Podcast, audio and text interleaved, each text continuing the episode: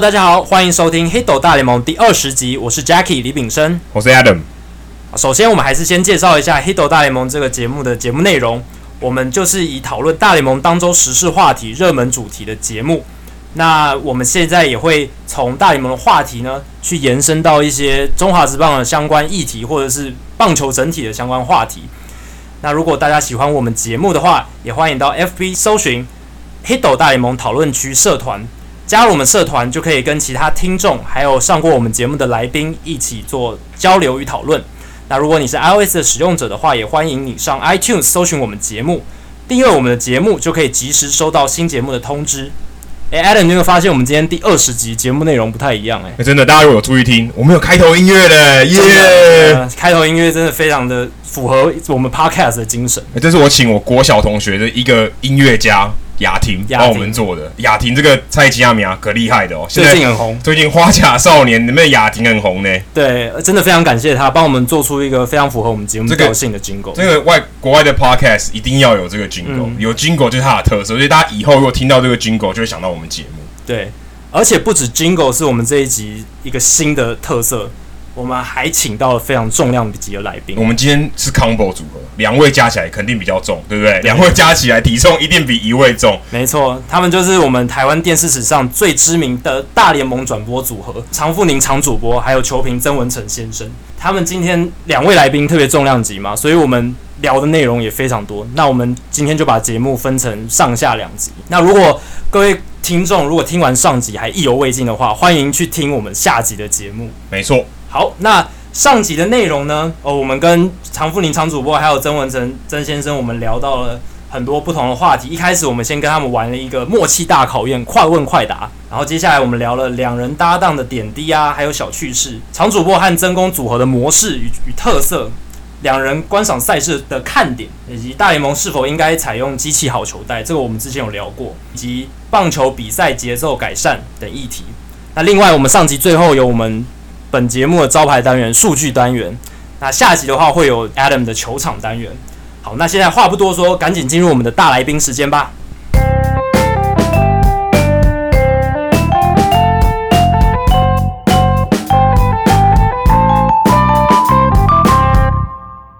好，我们今天很荣幸邀请到台湾电视史上可说是大转播大联盟最知名的。主播球评组合，主播常富宁常先生，还有球评曾公曾文成先生，两位好。你好。那我们访谈，在我们访谈开始之前呢，我们想先来做一个快问快答，让两位暖身一下，我跟 Adam 也一起暖身一下，然后听众也可以刚好借这个机会了解一下曾公还有常主播彼此是有多么的了解，然后一些还有一些棒球的一些喜好这样子。好，那我先请问曾公，常主播最喜欢大联盟的哪一支球队？勇士。那常富宁主播真公从中华职棒几年开始播？嘿嘿嘿嘿嘿，这好难哦，五年。那正确答案是？我二年就开始播。二年开始播。那常呃曾公就是国联冠军，今年会是哪一队？国联小熊。小熊。那美联呢？红袜。红袜。曾公就是常主播最喜欢哪一个重金属乐团？重金属乐团不知道。这个常主播应该蛮知名的哦，有看过传记，有看过传记都会知道哦。不是真公应该知道，他看到名字他知道，但是你叫他把那个团名讲出来，他不知道。Metallica，金属制品。常主播，大联盟哪一个球员你觉得姓氏最难念？Minkiewicz，Minkiewicz，红袜队那个二零零四年那个一垒手。对对。但这里跟真公没关嘛，对不对？对，这里跟真公没关，跟曾公没关。因为常念错嘛。好，曾公，那常主播跟哪一位魏全龙杨将有私交？哎、欸，马斯，马斯，我这个这个专辑有写哦。考这个书 的，这个这个。那曾公的口头禅是什么？谢谢，拜拜。怎么？他都这么简单的。好，那常主播因为看了哪一部电影想要当运动经纪人？呃，那个叫做哎，汤姆克鲁斯主演的。对对对对对，那个叫。中文叫什么？哎，就这，我现在想不起来，叫 Jerry Maguire。对，Jerry Maguire。什么征服四海情？征服情海。对对对。那最近有一个网友说真公长得很像某一位球员，是哪一位？啊，完蛋了，我忘记了。长得像 Will Venable。哦，Will Venable，对对对。好，那真功就是常主播跟勇士队三巨头哪一位同一天生日？哪一天？哪一位？哪一位同跟哪一位同一天生日？但不知道那三巨头。好，随便猜一个。Smalls。常主播。常常主播刚才已经偷偷提示了，是左手的。哦。汤格艾文。那真公最喜欢的棒球员是哪一位？最欣赏的？哦，这题很难，他欣赏的很多哎。那好，那只好问真功，真公最欣赏的哪一位？随便举一位吧，心中冒出来那一位。现在冒出来，马上冒出来，J J 哈迪。J J 哈迪。对对对。哇，这个很特别，这个完全预料之外。真公就是你去过这么多美国职棒球场中，中你最喜欢哪一座？呃，去年跟常务很喜欢小熊。嗯，Wrigley Field。嗯，小熊的，小熊小熊，你们做外野内野？我们坐在转播室，坐坐坐坐在转播室。对，我们坐转播室，他就没办法去外野看了，因为转播室没办法到外野，可以到外野吗？可以到，要走一段吧，但是因为人实在太多了，因为内野的票不让你去外野。对啊，他不让你去，可是你们可能有通行证，对，我们有通行证。我那天真的满到一个程度，还有加椅子，对，蛮特别的。我觉得我第一次看到人家加椅，而且是那种小板凳，对啊，塑胶椅那种，对对对，小板凳。所以我们觉得哦，真的太神奇了，这真的蛮特别。那除了棒球以外，真功最喜欢哪一种运动？哦跑步，跑步。那常主播第一次转播是转播哪一支球队？哎呦，第一次转播，这题好像比较难。这一题我自己都忘记了。那我们真的也无从考据，当事人也忘记了，那可能就真的没有答案了。对对对。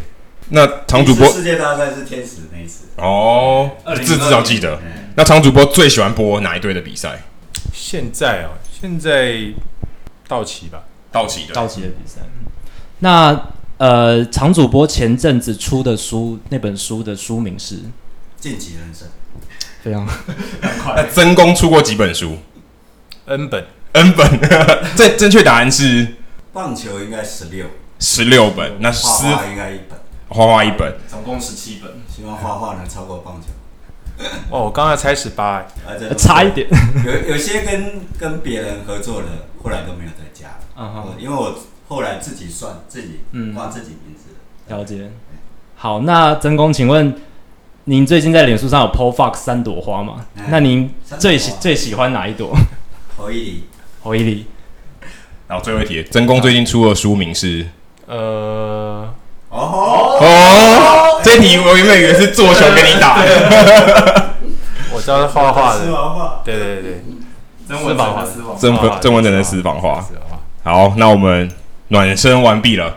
那其实我认识常主播，大概已经是将近快十年前，八九年前，在 ESPN 的时候，那个时候我还记得，常主播有来跟我们有分享过，说，呃，啊，曾公有来 ESPN 跟我们分享说，嗯、呃，那时候跟常主播搭配其实是岳阳连线。那这段这段历史，可能如果新加入的球迷，或是刚开始看大联盟的球迷，可能不知道有这段往事，其实是蛮有趣。因为两个人分隔两地，但却转播同一场球赛，因为看不到对方嘛，就有点像我们自己在做 podcast 的时候，我们有时候电话电话连线的时候，有点看不到对方的表情，其实是有点难配合的，还是多少会有一点抢话或是什么的情况出现。那我们很好奇说有没有？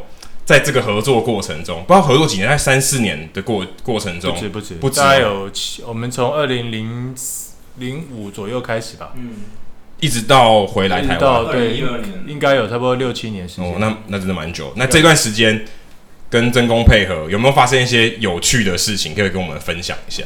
呃，先讲那个，其实我们在呃一两年线之前，其实是我们都在新加坡。嗯，做比赛。是，然后我是飞到新加坡，嗯，大概那时候是因为接 ESPN，对，所以是 Sunday Night Baseball，嗯，然后在 Wednesday Night，对对对对，然后呃中间有两天休息，然后呃那时候在零二年吧，常布林再加入我们，OK，，所以之前我已经九六年到零二年。哦，就已经有在播。对对对，就是不同的主播。对对，那时候会，因为一开始是因为大陆的腔调，我们这边反弹比较大。嗯。能讲反弹，不接受。嗯。比较不习惯，不习惯，不习惯。然后后来他们希望台湾的的这个能够，因为我们对对这个运动比较了解，所以我们有台湾的主播球评。本土的。对对对，但是主播是兼差的。嗯嗯。后来他们决定要招考，就是常木林。就那个脱颖而出，再再进来。那曹梦林一开始就像书里面讲的吧，嗯、他并没有一开始就在棒球这个这一块，但是他后来就自己有一直在努力。但总之就跟现在的环境差不多吧，就是每一家公司都希望省钱，那就希望我们我们不要再出差，因为出差费用还蛮高的，是。所以我们就留在台湾，然后租一间录音室，然后他在，因为他是呃专职的，嗯，公司的这个专聘的，所以他就在新加坡，嗯，那一开始我们都觉得，哎，这样的情况之下其实是不太可能做了，因为会觉得很辛苦，嗯。后来发现做起来，哎，很多人都不相信我们不坐在一起，哦，因为可能因为之前我们在新加坡其实也就没事的时候，只是没有转播的时候，其实也常在一起讲些有的没有。是。然后到做业阳连线，我们一开始到他们回来新回来台北，几乎百分之八九十都是我跟他做。嗯。那。我们有一个习惯，就是跟一般的现在主播球员不大一样。我们现在个习惯到现在都还维续着，就是我们常有没事就会试一下联络嘛，哈、嗯，聊一些，也不是棒球，也是他有些什么事，我们也是聊聊。嗯，然后后来。呃，就是比是，比如说比赛前七点嘛，对，假设七点，那大概六点多就到了，对，然后试音了，剩下的没时间，是，那我们就讲些有的没有的。嗯、他说这叫前戏了，嗯，就是，然后暖身，暖身，然后然后就是默契，可能就这样子啊，平常就有一直在在。叶阳在讲电话，就培养出来。对对对，就远距离关系，就远距离恋爱的感觉。对对对，然后那个有些有些情况之下，就是 大概还是就是他他的兴趣我了解，我的兴趣不并不一定是共同的。有时候他那时候，我比如说我说，哎，我最近换了一个手机，嗯，他也是去想办法去玩那个手机了，对对。然后我们在广告的时候，其实多数都没有在聊。就讲些生活的事，对对对对对，嗯、所以默契其实蛮好的。嗯、然后到最后他，我们彼此之间有个默契，就是稍微提一下，那个很难讲，嗯，很难用具体的语言去形容，就是知道他要停下来给我给我讲的。嗯、但是我们我我们在这样做的最大的辛苦是，我接到的画面其实晚了一两秒，嗯，所以他说打出去的时候，我的画面其实还没有打，还没到，对对对，所以我只能。最后这个慢动作的时候再再补一下，那是我觉得最比较辛苦的。嗯，然后嗯，你说有趣的话，大概就是突然有一点这个，有时候吃坏肚子，有点急了，不晓得怎么 pass 给他说，哦，我实在撑不下去，有个爱你吗？对，后来后来还发现，哎。有那个即时通信的，应该有那声吧？对对对，只能即时通讯。对对对，大概大概这样，所以也感谢即时通信。后来比较有趣，反而不是那个呃，在一两年线，反而是我们在二零几年台中的洲际杯第一次办季，因为洲际棒球场就是这一次洲际杯命名的。零六年的时候，对对，零六年的时候，我们坐在一起转哦，一直抢话，一直抢话，我就说我们两个干脆把。这个隔一间之类，对对对，像神父告解这样隔起来，对，结果反而面对面的时候容易抢话。对对对，所以觉得主播球评其实，如果你们真的做到一个程度有默契的话，哎，真的你隔不在同一个空间下，其实感觉上影响不大。嗯，因为已经到了一个程度。那常主播，您自己的观察呢？就是当年在跟曾公做这样的岳阳的配合上，有没有有趣的事情，或者是您自己的心得？呃，我觉得跟曾公合作这么久，从一开始，嗯、呃，我书里面也有写嘛，我第一次在转播的时候把天使队的名字讲错的时候，嗯、是曾公帮我圆回来的。嗯，那时候我打从心里面感谢他，嗯、因为，嗯。从刚刚你们快问快答当中，你就知道，其实我对曾公在转播中华职棒的事情并不了解，因为那时候我人大部分都在忙其他的事情。是，我只有在职棒刚开始一两年的时候，那时候还在念专科学校的时候，就跟当时的女朋友去看过。嗯，然后后来曾公加入到转播的时候，其实我。有些时候人在国外，我在国外念书，或者所以我对曾公过去在转播中华职棒累积了这么多球迷的事情，其实我不晓得。那后来跟他一起搭配了以后，慢慢才知道说，哦，原来我配到了一个这么厉害的一个球评。对，他第一次帮我把加州天使讲回来安纳汉的时候，他讲了一句话，我他说，可见常富宁是很资深的棒球迷，连加州天使他都还记得。那那个时候，呃，当然就是像刚刚曾工讲的，我们是坐在一起工作的。然后后来等到公司准备要省钱的时候，第一个白老鼠就是我跟他。嗯，我们刚开始要用这个方式播的时候，其实我蛮不高兴的，因为除了没办法看到他之外，另外一个就是我觉得，哎，这样做好像很不专业。嗯，好像就我的了解里面，好像没有一家公司是这样做，不管国内还是国外，没有人这样做。所以那时候其实我有点心里面有点反弹，嗯、可是公司既然已经决定这样做了，他不会听我的意见说，好，那我们不要这样做，所以我就只能去选择接受他。那在接受的过程里面，其实我觉得跟跟那时候跟曾公其实已经比较熟了，嗯，那我跟他比较熟，其实中间当然还有一些嗯哩哩啦啦的事情，嗯、然后慢慢的我觉得我跟他之间不仅仅只是工作上伙伴的关系，私底下是朋友，而且我很。就我也关心他的小朋友，嗯，然后我觉得是透过这一层又一层的关系，让我们两个人之间变得很有默契。嗯，从刚刚曾公讲的二零零六年洲际杯，那那个时候我倒是有点忘记，但对二零零六洲际杯我一直很记得很清楚，因为洲际棒球场第一次启用，嗯、然后我们公司第一次有场边记者，对，嗯哼，呃，而且场边记者不是我，因为我记得。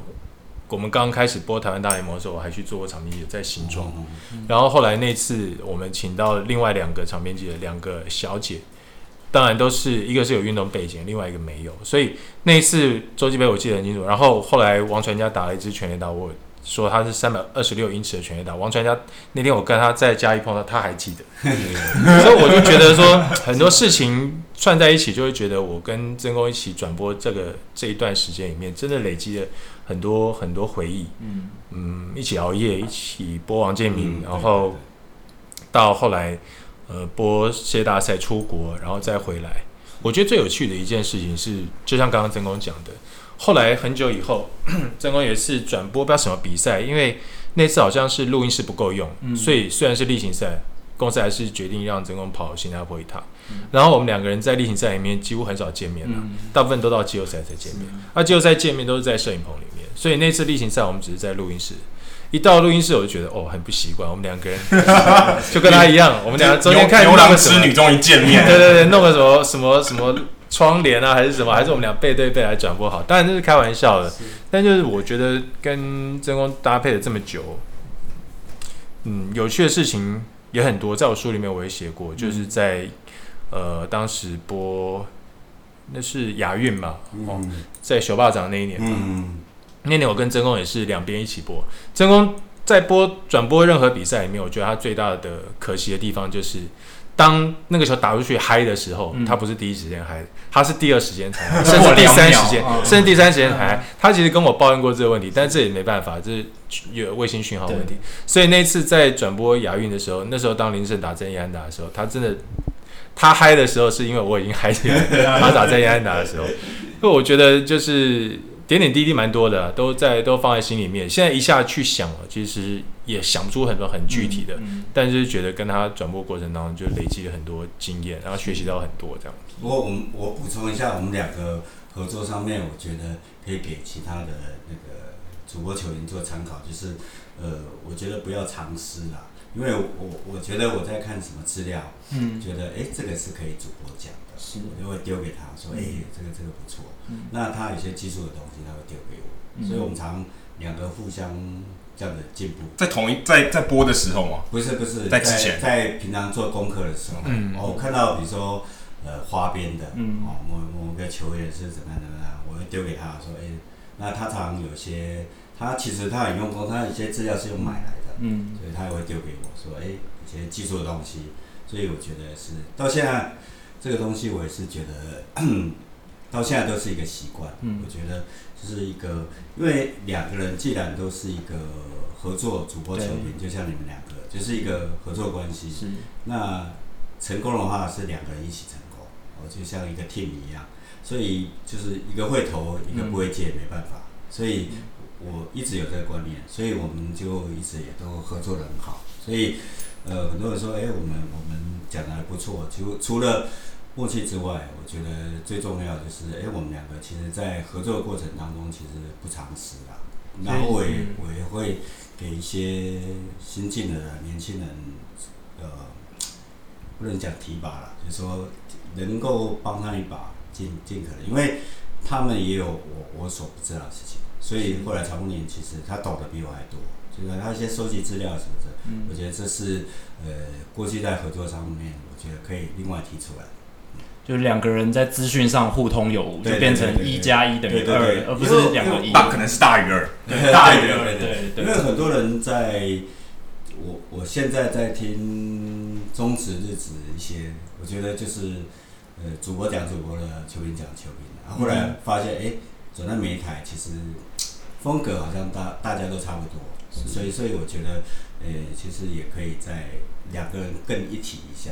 对对对，不过现在因为整个环境也不太一样嘛，哦，嗯、因为现在主播球迷也多了，不像以前我们常常有机会，然后也不一定可以固定搭配。对对对，然后我们也、嗯、也对很多事情，其实对比赛的过程当中，很多其实是有共识的。嗯，比如说我们至少我们对比赛当中不会刻意去偏袒，就是说即便、嗯。像过去王建民的时候，杨基已经封，就是一个热潮到一个变中华队的时候，我们还是觉得这个比赛的本质我们要固执，不固住啊，不是我们并不，我们虽然一天到晚播杨基比赛，但我们并不是 我们并不是 yes，所以我们还是对这个中立这一这一块，我们还保持很好。嗯。好，那曾公跟常呃常主播，你们两个人看过的大联盟比赛非常多了，数以千计，甚至就是很多场这样子。那有些人会觉得说，你看比赛看很久，有时候会觉得每一场都好像差不多，会变得有点枯燥。那呃，我想好，我很好奇的是，你们两个人在看球赛的时候，现在在看球赛，有没有哪一些点是你以前看球的时候不会注意到，然后你现在反而会去看的？像我在阅读呃那个 ESPN 的专栏作家 Sam Miller 的文章，他说他现在看球，有时候就看捕手的手套摆在哪里，就是整场比赛就盯着捕手的手套，他发现哎、其实很有趣，可以看到捕手的情绪跟投手之间的配合等等。然后他有时候也会只听球赛不看球赛。那不知道两位就是看这么多大联盟比赛，现在在转播的时候有没有哪些看点是跟以前不一样？然后想可以跟我们听众朋友分享。嗯。我觉得就是一路转转下来，最近也常讲，就是说，哎，好像呃球速越来越快了，是打者也越来越强，而且我们觉得不会到今年为止，哦，像 Aaron Judge 那种，嗯，以后也是会有，当然不是这么大只的，但是呃可能 power 各方面。那我觉得这几年，呃，像刚刚讲捕手的，那我我每年都会找一些点可以特别讲，比如说刚刚捕手的，然后下暗号的时候。然后我也不会说跟球员朋友说，哎，一个手指头代表什么，样的手的，然后我会跟他讲，然后下一球什么时候。嗯。但是你听久了，你大概知道，你也会看的，下一下球。对。所以有些东西就是慢慢的去去去，的确是会找一个东西。那自己就说这么多场，反而会觉得就是你印象深刻都不是好看的，而是那种呃打很久的。打那个十八、十九局的那个很特别的，对对对，才会才会记得比较清楚。那整个过程当中，我觉得，因为现在的像两位常在广播分享那个记录的东西，嗯，这个东西是我今年一直在在，尤其在呃，今现在有机会跟他播的时候，所以问他说，哎，这个数字，哦，它具体的意义或者怎么样去找到这些。具体的数字，嗯、然后因为现在的大数据的时代，是那跟即便是过往在看的时候是不太一样。我们我们过去的转播，尤其在中职年代，我们会说，哦，这个人速度很快，嗯、哦，到底成功率也很高，其实都凭印象，对，完全都凭印象。那现在其实是数据化了，嗯，所以这在转播过程又不太一样，嗯、哦，像。那个上个礼拜那个殷大侠，他们美国职棒那个杂志也是啊，有些提供很多特别数字。嗯、那我们把这个数字呃导入到我们的比赛当中，嗯、那我觉得这也是可以成为呃未来中职转播当中的一块，因为他人他球队更少，球球员更少，对，所以这样的情况下，数字其实应该可以更更量化。出来，更容易比较了。对对对对对。那直到现在，我们也也都是凭印象在在在讲。那我觉得未来当中，呃，像现在在转美食，我是觉得呃记录这一块，我觉得。真的叫做有趣啦，对，因为比如说今年全垒打这么多，也开始大家提一些仰角的问题啊，角角度的问题，角度，弹力球，还有弹力球的问题，对对对，我觉得超级棒。是，我觉得现在跟曾光一起在转播比赛的时候，我会注意到场边发生了什么事情，嗯，有观众席里面，我常我们两个人常常在转播的时候都在指电视，指电，对，我们不会用讲的，因为我们一直在讲话，在边讲的时候是边指。哦，比如说我看到什么，比如说 Marlins Man 那个 Marlins Man 马林鱼马马林兄，对对对，他就常常坐在本垒后面。那还有一些时候我们会看到 T 恤，我们常常会看 T 恤，常常会看观众穿什么 T 恤。啊，或者是说今天有什么特别的 T 恤，我们在电视画面当中看到，然后。因为看到 T 恤，我就会想想办法去把它找出来。我知我知道两位真的是非常疯狂的 T 恤，对，因为他也喜欢 T 恤，我也喜欢 T 恤，所以他他跟我的 T 恤控，所以尤其棒，所以很多球迷说：“哎，你这个去哪里找的？”或者其实都我们在电视上面，但只可惜啦，就是没有办法，这个没办法在转播的时候讲出来。但是这是我们两个有趣的地方，就会，然后他就会想办法，他还蛮会找，对，注意球球球迷的 T 恤。对，注意球迷或者是对任何事情呢，就是会注意到一些小东西啊什么的。那球员的部分，我觉得现在转中华职棒以后，我会比较注意打击。嗯，就是哎，选手在打击的时候，因为跟我一起搭配中华职棒的都不是真功了嘛，就是辣爸跟以前还有东哥，东哥，然后还有班长，那这三位是跟我都是野手，对，都呃，只有班长不是，班长不是，那。我通常会请教东哥跟辣爸比较多有关打击的问题，因为我觉得，嗯，打击我觉得很难，打击要靠天分。对对，所以我然后我自己修又是那个闪亮之星棒球队一垒手，那我第一次上场打击的时候，我被三振，第三个好球就是那种进来我会跟主审摇头的那个。我 这辈子第一次感受到那个状况的时候，我第一个想要分享的就是真功跟辣爸，因为。我们以前播的时候都会觉得说，哎，这球有什么好摇头的？就是好球。可是当你自己站在那边的时候，你会发觉，我这球真的会摇头。那所以我会对打击这些事情，我会比较稍微注意一点。尤其是像现在有很多，有之前呢、啊，我们还是常常可以看到，比如说 ESPN 那个呃一些分析的那个画面的时候，好球带，对好球带，或者说其他 Sports Science 那种，对对对，对他们会分析一些打击的时候，我们我看到一些影片，我都会。跟真功分享，然后两个人去聊一聊，说：“哎，这个这个里面到底他透露一些什么，或者他给我们一些什么样的资讯？”当然，很多真功都已经知道，但是我不晓得，所以我不知道的地方我就问。我现在就比如说在中职的时候，我就问腊爸，问东哥。那以前比较就是专播美职比较多，就问真功。刚刚刚从主播提到那个好球带的问题，其实最近也有这个风声。有记得 Stroman 最近 Marcus Stroman 因为好球带他投进去，他觉得是。边边角角，他就争论好球带，就瞬间他跟 Russell Martin 都被赶出去，这非常少见，在一个球之内，两个人都被赶出去。对，那那场总教练被赶。对，总总教练之前就被赶，这个这几乎是两三分钟之内三个人被赶，然后头补跟总教练都被赶了。后来就有人又提出来说，哎，这个好像真的也不需要这么激动，说好球带这么严重，说一你一旦争论就把把你赶走这样，那就会有人开始讨论。是不是应该要有电子好球带？现在其实科技已经够发达，基本上你投出去的球，所有轨迹、转速都可以看得到，所以基本上它落点通过本垒板上方的时候的落点是什么，基本上都是追踪得到，所以你可以。一定的准确度可以追踪到这个球是不是进到好球带。那我们在看 ESPN 的转播，它其实都已经好球带就直接放在画面上，就就及时的球投进去，你就知道是好球还是坏球，就有个 K zone 这样子。对。那最近就有人在说，是不是有一个机器人的裁判 robot robot robot umpire，就是我就放一个，他他其实做法是。裁判还是在，嗯，只是他通过的时候，他直接告诉他这好球还是坏球，嗯、然后他再决定要不要举手，不然有点怪，就是没有裁判站在后面，可能投手也一时间也没办法适应。所以我很好奇说，如果像这样子，那我们假设以公平还有观赏性的角度来看，不知道两位怎么看说？说如果我今天要采纳机器人裁判，对于比赛到底是本身是加分还是扣分？因为公平性上我可以确定是加分，可是。那会不会影响观赏性呢？嗯，呃，每个突破都是都都有正正反两方嘛，大家都都都知道。但是裁判主审裁判他的复杂性是远比我想象，就是说，比如说他通过之后，这个妨碍挥棒之后，跑者跑者跑二垒，他那个妨碍的瞬间，嗯，所以他一方面要进来要，我不晓得怎么做啦，嗯，比如听那个那个机械歌是吧？好坏球，对，他同一时间，其实他是同时的哦。当主审裁判球放放出来，他看进垒，然后看。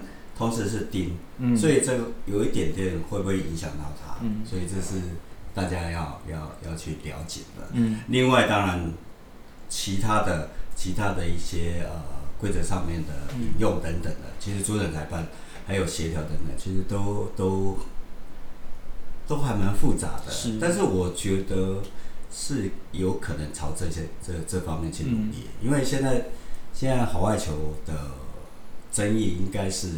对这项运动最大的质疑了，主审，而且不能不能 review，对对对，好外球是不能 review，对对。对不能争辩。的，不能争辩。因为我们看到是大联盟这种极速的，已经是一个全世界裁判最好的，他们好球带其实是应该是最准的。嗯，虽然大家每次看 看看转播都会都会都会骂个几句啊，但是我觉得他们已经是最准的。嗯，但是如果你看基层的，我那个差更远了。对，所以未来这个东西是进步的话，对棒球是有好处。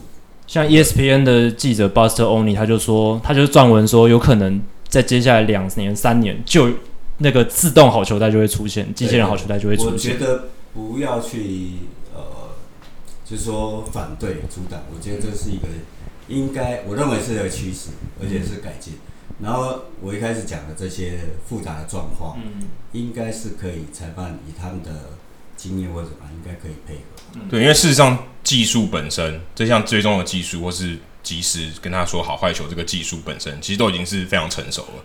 就是如果你要马上推实行，是可以做到。因为其实，在二零一五年七月的时候，在独立联盟就已经有有一有两场比赛是用这样的模式去做，因为独立联盟基本上是可以一个实一个好很好实验的地方。嗯那结果其实是不错，其实是正面的，就是大家也就是觉得没有什么，因为其实裁判还是在嘛，只是他的判断会更准，因为他有一个辅助的，就是有点像是他每一球都有辅助判决，然后他通知你。可是也会有人认为说误判就是比赛的一部分嘛，就不会有 Jim Joyce 的眼泪嘛。虽然这个不是好坏球，但是就是误判本身也是一个这项运动里面一个。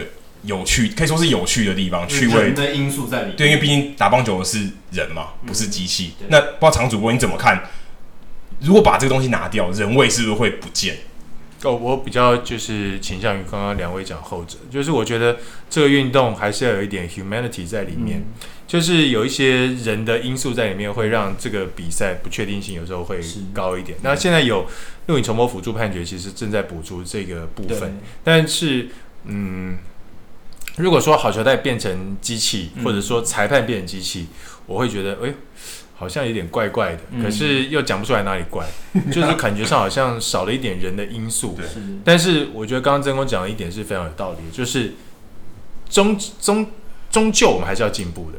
对，终究这项运动要把它一些比较为人所诟病的地方把它拿掉，使得它有机会在更高的。呃，运动竞技的殿堂当中出现，嗯、而不仅仅是一个表演的项目而已。也也许这是其中一个原因呢。当然，可能还有一些其他的原因，可能从事这项运动的国家等等。嗯、那但是我觉得，如果要在未来把这个东西搬上呃大联盟或者说其他联盟的台面上面的话，是就是像刚刚 Adam 讲的，就是等到技术完全成熟，搬上来，就是在大家都没有异议的情况之下来试试看。我相信可能是的结果会是不错，但对我来讲会蛮怀念过去有人的那种因素的时候，就是我们还可以笑一下，比如说哪一个裁判他的好球带就大，哪一个裁判他的好球带就小，那那种感觉就是会觉得，嗯，这个是棒球另外一个有趣的地方。是，可是这样捕手有些捕手的那个怎么讲，经验就就被抹灭了，因为。有些捕手会懂会读那个裁判嘛？对对，他会读，还判断，他甚至有裁判的资料库，还判断说这个裁判今天怎么样，心情怎么样。而这个裁判他通常是比较会 call 内角的球还是外角的球这一种。这种对于捕手的经验就是一个很大的加分，因为他可以临场判别。可是就是刚刚讲的人的因素。对啊，就那你就把这个捕手这项特长就整个拿掉，因为他就是一个就是在那个方框就在那里，就好像就少了一点这种斗志，对，就是跟裁判斗智，因为他没得斗，因为现在基本上就是很固定的好球带，然后裁判就人格分裂。我明明看是好球，然后判否。哎，他其实他其实是可以，他其实是可以否决的。他因为最后还是要比他，他还是要比，所以他他如果听好坏球，他还是比好球，那基本上也是可以。我还想我还想再再讲一下，其实裁判还有一点，我觉得是我们在比赛中可以欣赏，就是裁判怎么样去喊那个三振啊、好球啊这些，有一些裁判个人风格展现的东西，以后可能也会随着这个，因为他那个是即时啊，投一球一投进来，他就必须要哎、欸，那可是他听了一下，他哎，感觉到好像慢了一点点的感觉。那讲到这个新旧，就是棒球规则新旧交替这种东西，我想呃很快速问两位一个问题，就是一九七零年代大联盟开始采用指定打击制嘛？那现在美联有在用，国联没在用。那最近几年大家又说会不会国联在接下来几年也把投手打击这个规则丢掉了？那不知道呃两位的看法是什么？因为我听过正反两面都有说都有支持的，因为有人说他喜欢这样子。美联有，国联没有，这样子有不同的变化。但也有些人觉得，未来的趋势就是大家喜欢看多一点打击，投手上来打很无聊。那不知道两位是怎么看指定打击这个规则在大联盟的这个施行上面？我我的意见啊，就像两岸关系的这个位置，我觉得刚好有各一个联盟让我们欣赏。对对对对，我觉得看国联国联的好处，嗯、然后。国联的投手打安打或打全垒打也是一个话题。对对，我觉得哎、欸、很赞。然后看国联投手调度，我觉得嗯真的蛮棒。嗯，就是有时候你要怎么应用 double switch 啊？所以我们不断会讲说啊，国联的总教练不简单，国联总教练不简单。对，对那常主播，我跟曾工以前比在转播当中讨论过这个话题，嗯、我们两个人都是比较倾向于国联有国联制度，美联有美联制度。就是让还是让国联的总教练有一个可以发挥的地方，就跟刚刚捕手的道理是一样的。对，对，国联总教练就是要斗，就是要斗志，要上脑筋。对对，还是有一个看点可以看，多一点变化。对，就多一点变化。尤其到了很尴尬的时候，落后，你到底要第九棒要不要换代打？这时候我就觉得这是一个很很比赛当中很好看的部分。不过像因为有投手有 double switch，其实比赛的节奏也会变慢，因为它变得我常常在换人，然后。也会，反而就是有点违背了现在大联盟他们一个中中心德目，就是时间要加快。嗯、我不管怎样，我我能省我能省时间的，我尽量要省。投球球跟球之间我要省，然后上下半局换场的时候也要省，甚至我现在连故意撕坏我都不用了，我就直接手举起来就可以了。那不知道两位怎么看说？说其实这个这个问题我们在第一集就讨论，说我到底要怎么样让让这个比赛变得比较精彩？对，其实他其实他。是为了缩短，他其实是为了要精彩，让大家那个动变变动，就是让他说，让大家觉得场上是有在动的，嗯、然后就让你注意力可以集中，然后让你看完整场比赛，不要说、啊、好漫长啊，好拖好久，我看不下去。因为因为大因为棒球最够令人诟病的，跟其他运动比起来，就是它拖得太久，然后节奏太慢。那不知道两位怎么看说？我今天我要怎么样让球赛变得更快，变得更精彩？像刚刚可能 DH 是一个，因为如果你今天让 DH 上去打，感觉是比较精彩一点。对。那如果你不让他打，有些地方也是好，因为可以 double switch 有些斗志，可是他的时间就变慢。不知道其他地方有没有什么是可以可以加强的？就是有没有什么一些提案？假设你今天是 Rob Manfred，Manfred 有没有什么提案可以给他？我觉得我一直都比较喜欢棒球的一个部分就是。棒球它是一个没有时间性的东西，嗯，像刚刚曾公讲转十八十九局，有些时候是蛮痛苦的，确实是很痛苦。打到延长赛，嗯，可能我们转转肚子会饿啊，或者是其他的事情会发生。但是我喜欢棒球的地方是它没有时间限制，嗯，它的呃，可能到最后你会没有人可以用，嗯，可能会有一些情况发生，野手投球，对，野手投球。那至于新的执行长，他一直想要把棒球时间、比赛时间缩短。其实我一直都觉得，你东卡西卡省不了几分钟了，嗯，整个十分钟，三小时跟两小时五十分，对我来讲，我如果说今天去球球场看棒球，我不会觉得这十分钟对我来讲差多少。嗯，但是如果刚刚两位讲到说，哎，我们怎么样把这时间变得让他在场上好像比赛变得节奏稍微快一点？其实我觉得在投手没有雷包上没有跑者的时候，其实可以严格执行。他的投球时间，嗯，但是雷包上有跑者的时候，那你就就必须要让他有一些思考的空间。嗯、那比如说像执行长提出说，哎，一局说只能用几个投手，只能换几次投手。那今天真的很不巧，换长木林上来，长富尼就一直被打，一直被打。但长木林就是你规定的那个投手上限，对，那时间会变长还变短？恐怕打不完。对啊，对，会打三轮。我跟他说，对，我跟他说春训的时候转过，对啊，春春训的时候转过打三轮的，一局打三轮。那那个时间会变长还是变短？也是变长。对你，你不能够讲说，哎，我今天限制三个投手上来，第三个投手就一定可以把场上情况化解。嗯、所以我觉得这是一个棒球本质，就是你如果今天我们四个人一起去棒球场看比赛，嗯、我们一起去看的时候，我们会希望说，今天这场比赛会在两个半小时之内打完。我想大家都不会有这样的想法，但是我们是抱着去看棒球比赛的心情去看比赛的。嗯我们今天如果去看篮球比赛，我们就知道哦，四节打完可能会有胜负，可能不会有胜负，但是最多延长五分钟。但我们去看棒球比赛的时候，我们心里不会预设说啊，请你放心啊，两小时三十分打完，我们等一下可以去吃饭。不会，我不会有这样的想法。我不晓得两位会不会，但我不会。嗯，蛮不会的。可惜 Mark Buehrle 退休，不然他一定支持你这项言论。Mark Buehrle 他可以两分两个小时一半两个小时出头就投完这场比赛。对，所以你看 Mark Buehrle 他永远都在等打者，他永远在垒包上面没有人，他早就准备好在那边等你。还有 Doug Fister 也是非常对对，我跟曾光转过我他一呃不是他的那个 Matt Morris 的一场比赛，我们两个人转不到两个半小时结束，是至今我们两个人转过的记录。就不到两半，对对对，红球我忘记对谁，嗯、但我永远记得是 Matt Morris 投的。嗯，其实还有一个规定是大联盟一直没有在执行，但是其实可以帮助比赛节奏更快，就是打者除了打挥棒以外，他的脚应该要站在打击区内。以前以前执行过，刚开始的时候大家会会很紧张，但现在谁在管？没有人在管，就没有人在管了。所以就是打者挥棒，甚至就是。看了一个坏球之后，他就走来走去，然后弄一下打击手套。对你的判决不爽，对，走走两圈。我觉得那个好花花费时间，那个真的很花费时间。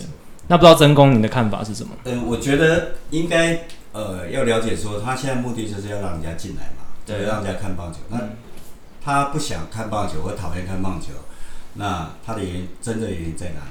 因为我可能他主观就认为我们打太久了，所以人家不想看。嗯，嗯，可是现在的现在情况就是，你棒球比赛本身你怎么剪，他都会让你打得很久。第一个牵制，你不能牵制牵制。是的。那刚刚这个常文讲的是换换这个换投手，那个那根本不可能实行的。嗯。另外就是变成七局，那也不可能。嗯。哦，就一个。我我要看大联盟这样的比赛，延长赛突破僵局，那个我我认为，因为好像呃这个节目也也探讨过，但我个人是不赞成这个这个突破僵局制。我觉得虽然我们转播会觉得很痛苦，然后如果日子的话，我说我看你怎么打，顶多十二局，那个心里会踏实多。可是，一旦美职进入延长赛，那就是一个恶魔降临，你就永远不知道他们怎么。可是这也是有趣的，因为。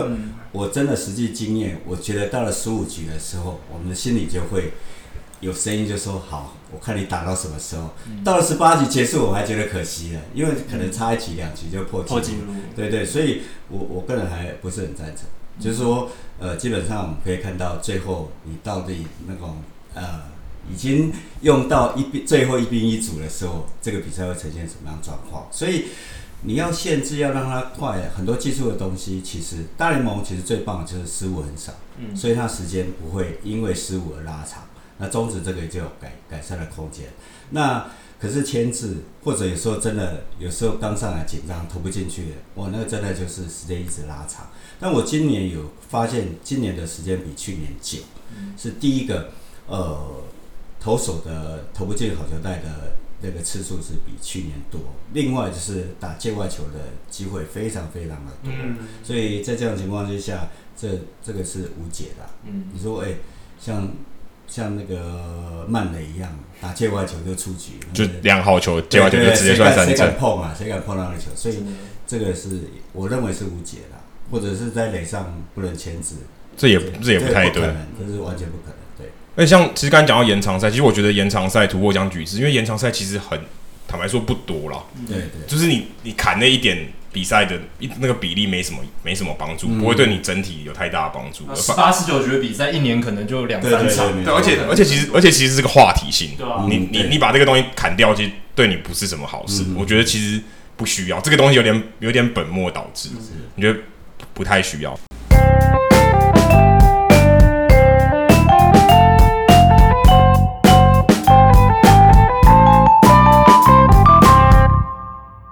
那接下来我们一样照惯例，我们有数据单元啊。今天 Jackie 要给我们带来什么样特别的数据呢？刚才常主播在快问快答的过程中有聊到说，他最喜欢播报的球队现在是道奇队。对，道奇队太强。没错，所以呢，我今天就要来分享道奇队的数据。那我们在录音的这一天是八月七号。八月七号这一天，道奇队呢面对纽约大都会队，Justin Turner、Cody Bellinger 都打了全垒打，道奇八比零击败大都会。那他们在这个面对大都会的三连战里面，就打了十支全垒打。非常厉害哦！前一场打五支，一对啊，其实三三场比赛五支全垒打，没有前一场就打五哦，前一场就打了五支哦，前一场占了一半，所以三场比赛打十支全垒打，这个是他们自从二零零九年以来三场比赛的系列赛最多的支数，全垒打支数。蛮多，三场十支，对，平均一场至少要三支，三点三三支，三点三三支，对，然后呢，这也是 City Field 大都会主场的。呃，三连战的历史上最多的全垒打之数，等于是大都会投手最糟的三场比赛。对，因为大都会的 City Field 其实是不好打全垒打的，对，因为它相对比较大。没错，前几年好像还有把全垒打墙，因为全垒打太少，所以把全垒打墙往内了。对，所以基本上你要在三连战里面就打十支全垒打，其实也不太容易的事情的。对，一队哦，要记得是一队，一队。对，那道奇队最近的球队近况有多火烫？大家可能都有在社群媒体上看到，他们在今天以前的五十场比赛拿了四十三胜，胜率高达八成六，这个已经是 NBA 金州勇士队的胜率了吧？对，在哎、欸，在大联盟其实很少见，大联盟如果你要六成胜率，已经算是已经很强队了。强队了，他的胜率是八成六。对，因为棒球的变数太多了，你没像办法像 NBA 一样，可能有大球星的球队就是。胜率就很容易偏高，对，而且投手每天都不一，前发投手不一样，五天换一次，五天嘛，五天轮流，所以基本上跟篮球不太一样。篮球的话，基本上阵容是比较固定的。嗯，所以五十战四十三胜这样的五十战的战绩呢，是自一九一二年纽约巨人队以来最佳成绩。然后呢，他们上个礼拜有一场输给勇士队嘛？对，那场比赛他们比赛过程中曾经三比二领先，那是他们第一。就是很久很长一段时间以来，第一次在一个球赛里面一度领先，后来落败了，就被逆转。被逆转，对，在那之前，他们有五十三场比赛都没有被逆转过，就是只要领先那场比赛就是赢，就只要我先得分，你就输定了。对，或者是在比赛中有一度领先的，有连续五十三场都赢，这太夸张，代表他们的牛棚牛棚对后防线非常稳固。那他们还加了两个终结者级的投手，牛棚投手进来，就是这太犯规了吧？对。还有 Singrani。Singrani 虽然两个人成绩今年都比往年没有那么好，但是其实都是还不错的左手牛。对，那另一个我想分享的是，他们今年已经有三次都九连胜了，等于就是二十七胜是在连胜中间度过。对，至少九连胜。那如果他们上周没有输给勇士，拿下十连胜的话，他们就会成为自一九五四年的勇士队以来第一支一个球季里面三次十连胜。这太这有点太扯了。对啊，十连胜大家想有多困难？十连胜要连很少三个系列赛，对，至少三多一点，要要多。对啊，然后这不只是你的打线要很稳定，你投手也要能够在三个系列赛里面都拿出每一个投手都拿出很优优秀的表现。这真这真的很难，因为通常十十场你比赛等于是我先发投要上两次，对，这两次你都都要拿胜投，其实。或者这两次你都必须带领球队赢得胜利，其实不是很容易的事情。要知道，大联盟平均一个强队大概就六成胜率，就很不错，六成胜率很好了。对，哎，你六成胜率要连赢十场，大家自己算算看，零点六的十次方也很低哎。对啊，一个球季要十连胜都很困难了，更何况他们是一个球季里面差一点完成三次，只差临门一脚一胜就可以完成三次十连胜。你觉得今年有可能挑战水手队二零零一年一百一十六胜吗？我觉得有机会，有机会，还可是还有两个将近两个月，两个月。但是我觉得以他们现在有达比秀加入，加上他们那个先发投手群的深度、牛棚的稳定性，还有现在打线还是非常的火烫。Cody Bellinger 似乎没有要冷下来的趋势。对，我觉得这个打下去一定是。有机会突破水手队二零。目前看起来是我如果没有记错是一百一十五胜。对，就是按照这个 on pace，这样按照这个节奏，对，所以还是有一点难度。是，因为他们已经很夸张了，你要再再夸张一点，而且要维持住，有点难。坦白说，我觉得有点难。对，但是我对他们有信心，因为很多球队会在下半季变战绩变差，有很大原因是球员很有有有累有些累了，而且有些新秀可能他不太适应，就是 Cody Bellinger，我觉得可以观察一下。对，而且就是有些球员意外受伤，然后如果你这个球队深度不够，没有很好的替补球员临时上来，就会没办法打完。哎，不过说到这个，我觉得战绩，我觉得道奇队，你看其实有点尴尬哦。Andrew Gonzalez 可以说他们是原本最主炮的，对，他今年几乎躺平。对，但是也是因为他躺平，才有 Cody Bellinger 的爆发，所以很神奇。对，所以你想，他就代表他的深度有多够？真的，道奇队的深度，你如果没有 Andren Gonzalez 说，如果今天按照以前的逻辑来看，哦，你这个打下去，攻击火力差很多，哎、嗯，所以他他是近年来慢慢退化了。对，所以他可以输出的东西变少。可是你看，如果今年他站的那个位置，Cody Bellinger 可能上不来，对啊，所以其实。这个深度是很可怕的。对，然后先发投手他们有好几个先发投手，就有外国记者开玩笑说，道奇队自己组 A、B 队都可以有两个完整的先发轮子出来。真的，哎，这这不夸张，这有点太夸张了。